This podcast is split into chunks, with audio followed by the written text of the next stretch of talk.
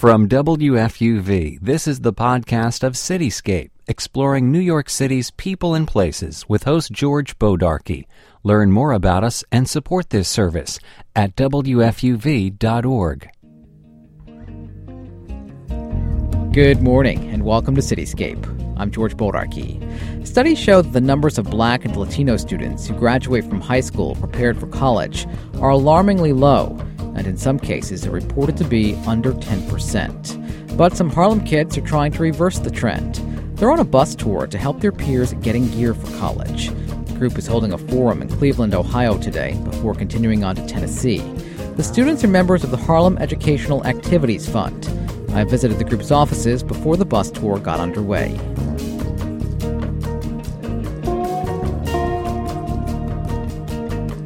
My name is Merle McGee, and I'm the Vice President for Programs at the Harlem Educational Activities Fund. Hi, my name is Dr. Danielle Moss Lee, and I'm the President of the Harlem Educational Activities Fund. Why don't we start off with you, uh, Danielle? Tell us about this program. The Harlem Educational Activities Fund is a 16 year old college preparatory program serving young people in the Harlem, Washington Heights, and Bronx communities. And we identify those kids early on in middle school and really begin to work with them and their families to prepare academically, socially, and emotionally for college success. Merle, how important is it to get them young? We believe to get students young is an opportunity to watch their growth and development um, and certainly have a hand in that uh, growth and development. We believe that the younger they are, the more open they are to um, possibilities, and the more likely they are to be exposed to things that they will want to pursue in the future. Danielle, are some of these kids at risk that if you didn't get them, they may fall by the wayside? The HEAF community is an interesting community because, on the one hand, kids have to be on or above grade level to get into the program, but they come from the same neighborhoods as low performing students, and so they're subject to the same social pressures um, in terms of premarital sex and drugs and all the other things that are facing other kids in the inner city. So um, I think that, you know, all kids who face, you know, difficult socioeconomic circumstances are at risk. But these kids are kind of diamonds in the rough. There's something there that, if developed, can really blossom. Is it also a hope that when the kids come here, they'll go back out into their communities and they'll talk to some of those underperforming kids and help to turn them around? That is not only the hope, but it's a passion that is present in the current project that we're working on, which is our college access initiative, where young people have learned about the issues facing um, black and Latino students in particular for going to college and then have the opportunity to actually get out the message of how, you know, they can see college for themselves. So, absolutely. The kids in your program are clearly on a certain path. Mm-hmm. They're doing well in school, and they will, I'm sure, go on to college. I'm sure you wouldn't have it any other way. But are they surprised to know that so many other kids, minority kids, are not getting into school when they learn the stats? I think that they're completely blown away because a lot of our kids come here when they're 11 and 12. And after you've been here for a number of years, you kind of take for granted that these kinds of opportunities are out there for other students. So I think that when we have kids who have friends who may be in less rigorous programs, um, you know, we start doing college visits in sixth grade, um, getting them acclimated to a college campus, letting them understand that this is a real possibility for you, that you can do this for yourself in your life. So I think it's a transformative experience, but I definitely think the stats um, that they, they came across in doing this project really blew them away. Why are those numbers still so low, do you think? Well, I think, as Danielle pointed out, there are lots of economic and social barriers that influence a young person's perception of themselves and the larger community's perception of their ability to actually achieve. I mean, and then there are some basic realities of not having access um, options or um, the ability to engage in additional programming, or sometimes not even the basic needs are being met um, through the public schools that they're attending. So I think there's a, a host of issues that are really um, challenging young people that are trying to go to college. Now, the Get on the Bus program obviously aims to change that, but in other cities too, not just New York we are developing a philosophy we call learning for social impact so that you take what you learn and you really apply it not only to your local community but so that you can see the larger picture. You have an opportunity to interact with young people in different communities living under different circumstances and kind of share what you've learned. But i think that a lot of the kids that we're going to meet in philadelphia and cleveland who are black and Latino and to a large extent disenfranchised are experience the, experiencing the same hurdles that our kids are experiencing. And you clearly have some models for them to look at and talk to. Absolutely. One of the things that we really, really value, uh, and through this service project, um, Get on the Bus, is an appreciation for understanding the legacy that you inherit as a young person um, living in this country, and that is a legacy of civil rights and, and, a struggle for equality. And so our young people had an opportunity to really um, invest their time and energy, and I might add, purely voluntarily, um, in learning about that legacy and that history, and then to be able to look and say, in 2006, you know, what can I do to honor the memory of that legacy um, for the struggle for equality when I'm faced with, you know, the numbers, in a lot of cases, dismal um, reality of college attainment and life choices that they face. So, Danielle, what are those numbers here in New York City as far as high school and then high school graduation rates and then those that go on to college in the minority community? Um, I think the numbers that we have for the year 2000 tell us that about 54% of our high school students are actually graduating from high school. Nationally, only 35% of black students who go to college will graduate in four years, and that number is even lower for Latino students. So there are some issues around access of information, understanding that, you know, your grades from ninth grade on count. You don't get on the ball in the 11th grade and, and, and kind of jump on the bandwagon. You know, what are the components of an application? How do I prepare an essay? Should I go on an interview? Should I visit the campus? Some of those just logistical things that the, that the kids are not really familiar with, but there's also other issues around preparedness. You know, do you have the reading skills? Do you have the writing skills? Do you have the study skills and the self discipline that it's going to take in order to be successful in college? And will you have the courage once you're in college to access all of the support resources that are there? I think a lot of kids, it's their first time being away from home. They have a sense of independence, but sometimes that's a bad thing. You need to reach out when a class is difficult, when you're feeling isolated in a dorm. You know, maybe you're feeling depressed or, or just not connected to what's going on on campus. So most colleges do have resources. A lot of students of color have a difficult time accessing those resources. That's a very important point because you can get the kid to college, but then can you get the kid to stay in college? Absolutely. You know, we do a celebration when you graduate from high school, but I'm not really going to celebrate until I have a degree from you. And they go to college knowing that and they understand that this is just one more step along along the road. So you obviously do celebrate. I've noticed just around the offices here that you post the acceptance letters when kids get into college. It helps to make the goal much more immediate because the longer kids are here, the more likely they are to see the acceptance letters of students that they actually know. Um, which is pretty exciting for them. And also, I think it helps to drive home why we're here. We're, you know, we we want you to have fun. We want you to learn new things. We want you to socialize. But ultimately, we're here to get you into college, and we want you to be focused on that. Is this the first time that you took such a thing out there, outside of New York?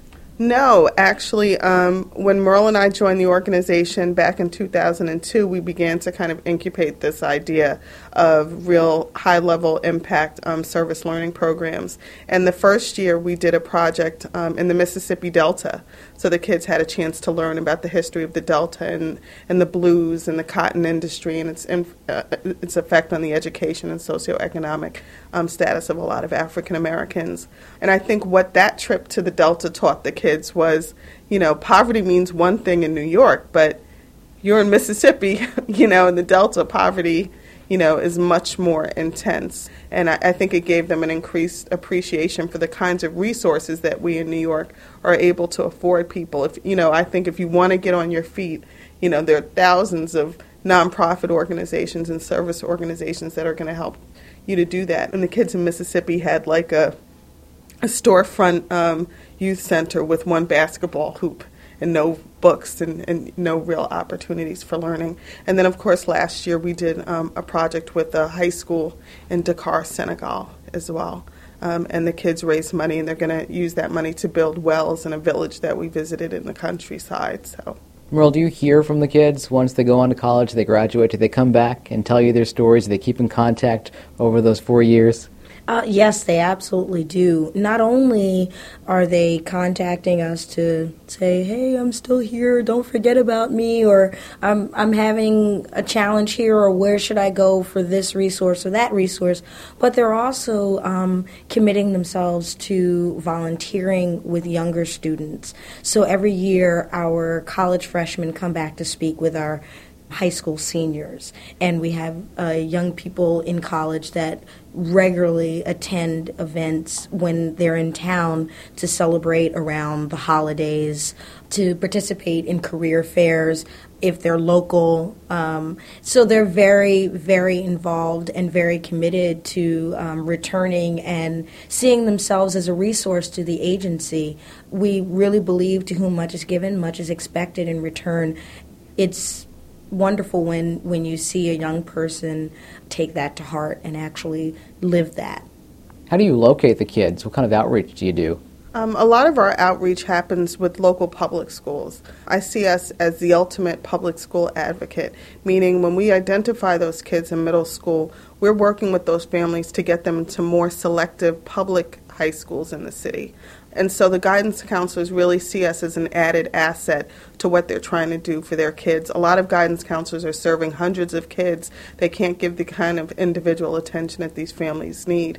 So for us to kind of take one of their kids and walk that family through the selective high school admissions process, and the you know the De- Department of Education frequently changes rules and regulations, and we really help them to navigate that. Um, so the, that's where we get the majority of our students. But we also reach out to other nonprofit organizations that are not offering similar services to say if you have a child who has high potential, who just needs that extra push in order to to really reach their goals, um, you know, send them our way. And, and we've done really great with partnerships like that. Danielle, Merle, thanks so much for your time. Thank you. And thank you. My name's Owen Rogers. I'm a senior. I'm part of HEAF, Harlem Education Activities Fund, and we're taking part in their service learning project, to Get on the Bus this summer. My name is Esme Rogers, and I'm also a member of HEAF. It's a, such a great opportunity. We got to go to Africa last year and see a bunch of people, and then just to see that we're going to do something else again this year. And this time we're not going away that far, but we're going down south, and we're still going to help people out. It's not every day you get a chance to go to Africa. What an amazing experience. Yeah, it was fun. What was the primary purpose of that visit? It was a Harlem to home thing where since we're black youth from Harlem, we all went down there. We went to the door of no return, and we got to see how like returning back to where our ancestors were taken from and experiencing the African culture and everything. Oh, and were you on that trip? Yeah, I attended that trip. I've been part of the service during this is my third project. Three years ago, I went to uh, Mississippi. We drove down there and we brought school supplies to the youth of Tallahatchie and the Africa trip was basically the same sort of thing where we went to I guess the suburbs of Dakar and we were able to bring them supplies and just establish a connection that was really valuable with the youth. What do you think you learned from that experience? Well, the way that we think of it, there would be so many differences between us. Like the teenagers there were just like us, have the same issues we have and stuff. What about education, Esme, and going to school there? Was that different than here?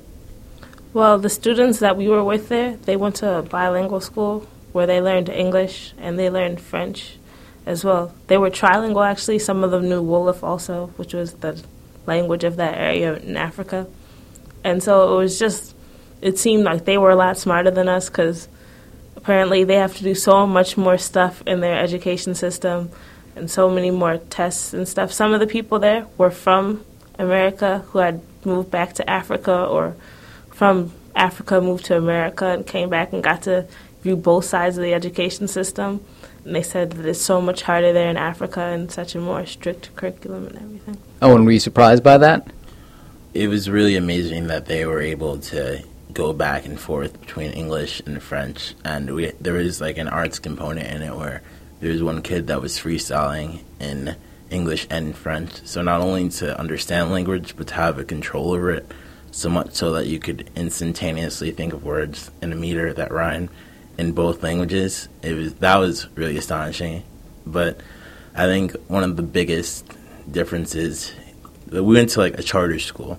Like that in itself wasn't really a complete view of, I guess, their education system. But then when we went out to the suburbs, it was kind of more clear that in New York, at least, is more of like the status quo. Like you're going to high school, and that's just the way it is. And then there are people there that were like 18 in the fifth grade, and it's just like, okay, so maybe like, you know, it's not guaranteed or it's not expected of them. It's something that we take for granted, but at the same time, you know, these people are trying to do it. So that was really eye opening. What about college there? Are any kids thinking about college? One of our last days there, we went to the college in Senegal, in Dakar, and we got to see it's a really big campus, and they have a lot of artifacts in their science museum and whatever. But we also went to a small little village, and to see like those people who are 18 in the fifth grade who, well, we had a we held a wrestling mat, a wrestling tournament. They were competing for rice and for money for books or something.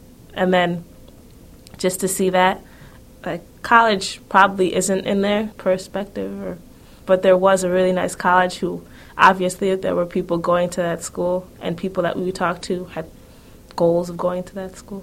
What about here, Owen? Do you think that kids are more concerned about college? From that particular trip, we went to like a really good school that we were in contact with a bunch of the people that were, you know, high achieving people that had the means to go to universities. And there were all, there was a good number of them that were planning on coming to the States for school. And then there was a couple that were planning on going to like South Africa and I think Kenya, which were like the really big universities in Africa. But uh, from my perspective, you know, I go to college geared schools, like 99.7% of the student population ends up going to college. So I can't say that I could really compare and contrast because there's so many factors, and it's also so much environmentally dependent, and it's about you. But I just feel as though, as a citizen of the United States, and especially as a New York City public school student, it'd be a lot easier for me to go to college if I chose to than it would for them. You go to Bronx Science. Yes. And Esme, you go to LaGuardia. Yeah it's kind of different there since it's an art school. A lot of people, even though a majority do go to a college afterwards, some people leave to pursue their their arts and not go to college. It's not really forced upon as much as a specialized high school like Bronx Science. Tell me about your upbringing and where you're growing up here in New York City. I've always gone to public school throughout my whole life, but I went for elementary school. I always went out of my district. I went to PS9, an advanced program for for youth for elementary school and for middle school. I went to Delta. What neighborhood is your district? What neighborhood do you live in? I live in Harlem, and I always went to schools in the. My elementary school was on 84th Street, and my middle school was on 106th. And now I go to high school that's really diverse, which wasn't, which my other schools weren't. Did you follow the same path, Owen? I'm older than my sister. I attended Catholic school for uh, first and second grade. My mom felt as though it wasn't challenging me enough, so she took me out of the Catholic school. And my sister, who was going into elementary school, and she put us into the gifted and talented program in District 3, and we live in District 5. And I guess we, she felt we'd have more opportunities outside of our district. I can't say that it's true or false or that's wrong or bad, but we went to District 3, and from there, I can definitely say that the people that I went to, that I live around, like people that I went to elementary school with were geared towards like Wagner and MS54 and Lab, and the people that you know I went to Catholic school with were geared towards I guess either Catholic schools or really smaller and less competitive junior high schools where it's like IS 95 or IS 44. So I guess we were probably geared on a more competitive track, and from that, it was just he p- helped us uh, prep for the specialized high school test. I'm a pretty good test taker, so I ended up getting into Bronx Science, and then I got into a bunch of Catholic schools, but I ultimately decided Bronx Science was probably a little bit easier for me. Sounds like your mom is a clear advocate of education. Yeah, she is. She's always been finding programs for us to do and things on the weekends and trying to get us into everything. What about the other kids in your neighborhood? Do they follow a similar course? In terms of schooling, most of the kids that I live around, they're all going to college, but most of them are going to like CUNYs, and they don't really have the desire to leave or to go to like a really big school. I don't really care where I go to school as long as like I feel as though I'll be able to make connections or be able to ride off the school's name. So if I I want to put myself in a position where after I graduate, I know that I'll be able to have definite means to live instead of having you know to finish college and then be like, okay, I have my bachelor's degree, but I can't really do anything with it, and I haven't really prepared myself to use it. So, in that sense, I feel as though I'm probably a bit more capable of taking more out of college, if not capable of, you know, just succeeding in college than uh, my contemporaries that live in my neighborhood. Do you see yourselves as beating the statistics? Because the statistics would say that not many black and Latino young folks here in New York City manage to get to college. I would see that because that's the path that I'm on right now with HEAF and with school. They're always pushing you towards college and bettering yourself in that direction. I see statistics that say that, at the same time, having some place like HEAF, which is like, and it's immersing you in, you know, people that are geared towards the same goal as you, it's kind of hard for me to say I agree with that as being like the definitive outlook of youth my age because everybody I know is going to college because, you know, we're all in HEAF and we're all geared and we're all been told, all right, we're going to good schools. You know, you have to bring in your college acceptances. You need to prepare. You need to figure out your financial aid. So, while I guess statistics would probably say, you know, kids from East Harlem, West Harlem, Washington Heights are less likely to go to school, I feel as though it does help to have a support net that you have in HEAF, and it does also help to have, you know, goals that are clearly set so that you know what you can and can't do and what you're willing to do. And some people just aren't meant for college, even if like they're geniuses and they just could go to college.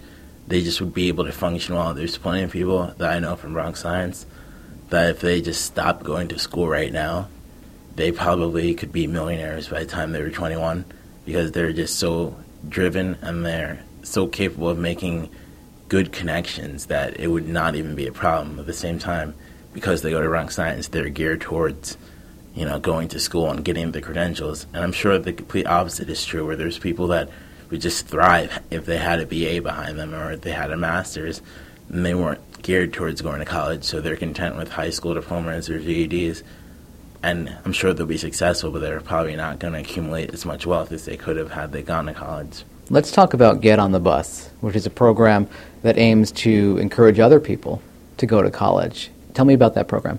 Well, in the Get on the Bus program, we're traveling down to Cleveland, Ohio, and we're telling people along the way about the lack of college preparatory programs and how students don't go to college, not because of the lack of financial aid or anything, but because of the lack of college preparatory programs, and just inform them about better ways to get prepared for college and what they can do and what their parents can do and what needs to be done around them. It seems like you already have an advantage because of this program here, so you know that. Yeah, this program has helped me out a lot. Oh, and tell me about the program and your feelings about Get on the Bus. Get on the Bus is just kind of our youth led initiative to let people all over the United States know about the factors that contribute to these statistics and know about the factors that contribute to people of all races really getting into these colleges and just letting people know about the opportunities that could be afforded to them or not being afforded to them and let them know not to be discouraged. That if you have a goal in mind, not everybody does, but if you have a goal in mind, there's more than one way to go about that. And just trying to let people know about the truths and the fallacies about the college process, about education, and just really try to give them some sort of interest in their immediate situation when it comes to education and just go out there whether it be you know if they hadn't decided to go to college you know deciding all right this is for me this isn't for me or whether it's you know voting in the next school board election or whether it's just going out there and actively trying to participate in their PTA or just taking the realms in some form and just being able to give their input into their their school population and their district, then I think that's what we're doing. And if we get that done, then it'll be a job well done. The program is set up into two aspects. There's the advocacy aspect, which my sister's a part of, and then there's the performance aspect, which I'm a part of. And the advocacy and the staff have been setting up stops along the way, and we're going to be holding essentially, I guess, conventions where, where we stop, and we're going to be having youth groups similar to ours, and then just youth and schools along the way just come in and just we're going to be talking to them, and we're just going to be trying to tell them what we know because it's not more of a lecture thing. Because again, it's not about right and wrong. It's just all right. This is what we've done through our research, and this is what we've found, and we're trying to share that with you. So we've all compiled facts, and then we have our own sort of interpretation through the arts of you know what it means to be going to college, what it means to be a youth that hasn't that statistics say you know are less likely to succeed. Owen, thank you so much. Esme, thank you so much. You're quite welcome. Yeah, you're welcome.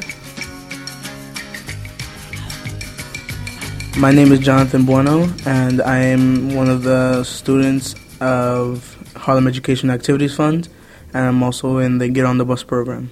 We want to express uh, what we're trying to say through the form of the arts, from painting to movies to poetry. How strong do you think the arts is when it comes to getting a message out there to young people? I think it's a really strong part because music or poetry is just like everything that teenagers uh, see and hear everywhere they go. So it's something that they're used to. So now you're going to perform for us something that you're planning to perform on the road? Yes, I will. it's called History, and it's a song. My history is history. Let's all live equally. I don't have to fight. My ancestors fought for me. I can go to college if I want to, succeed if I want to, and nothing's gonna stop me from getting where I want to. My history is history. Let's all live equally. I don't have to fight. My ancestors fought for me. I can go to college if I want to, succeed if I want to, and nothing's gonna stop me from getting where I want to be. Free, that's the word given to me from birth. But now I understand it clearly. I'm only free to stay in the boundaries, the ones that are set for me. We're limited, limited outstandingly. The numbers are holding us down. So I must expect 39% of statistics on my head. It's a form of segregation causing expectations. The numbers that we're facing is tainting our reputations. But no, I don't want to live by this math. No more addition and division to make us look bad. No more averaging in the numbers from the past because I'm doing my part to change these numbers fast. My history is history. Let's all live equally. I don't have to fight. My ancestors fought for me. I can go to college if I want to, succeed if I want to, and nothing's gonna stop me from getting where I want. My history is history. Let's all live equally. I don't have to fight. My ancestors fought for me. I can go to college if I want to, succeed if I want to, and nothing's gonna stop me from getting where I want to be completely free, free to rise, free to learn, and free to be me. Success shouldn't be segregated. Prediction, yes, I'm gonna change statistic. No, I was subtracted from my mind's not gonna have it. No, I don't wanna take my future lightly. Your predicted numbers will never define me. Base my life on now, not on my history. I'm gonna make a difference. Don't believe it. Watch me. My history is history. Pretty powerful stuff. Thank you. Uh, it took me a while to write, and it came from the heart and from the mind. There's no question. What were you thinking about when you put that together? I looked at the statistics that um, that were presented towards us, and that gave me a pretty strong opinion, and it made me want to express what I was thinking at the time. You don't want to be a statistic, no question. No, I don't. I don't at all. And the statistics, I don't want it to be a, a factor that's going to affect our lives. I want it to be something that we can be proud to look at. The Harlem Educational Activities Fund is on the road, working to promote college enrollment among black and Latino youth. The group set out on its bus tour Thursday. It held a forum in Philadelphia yesterday and has one scheduled in Cleveland today. HEAF will then make its way to Tennessee for reflection and celebration before returning to New York. That's it for this week's Cityscape. I'm George Bodarky. Thanks for listening.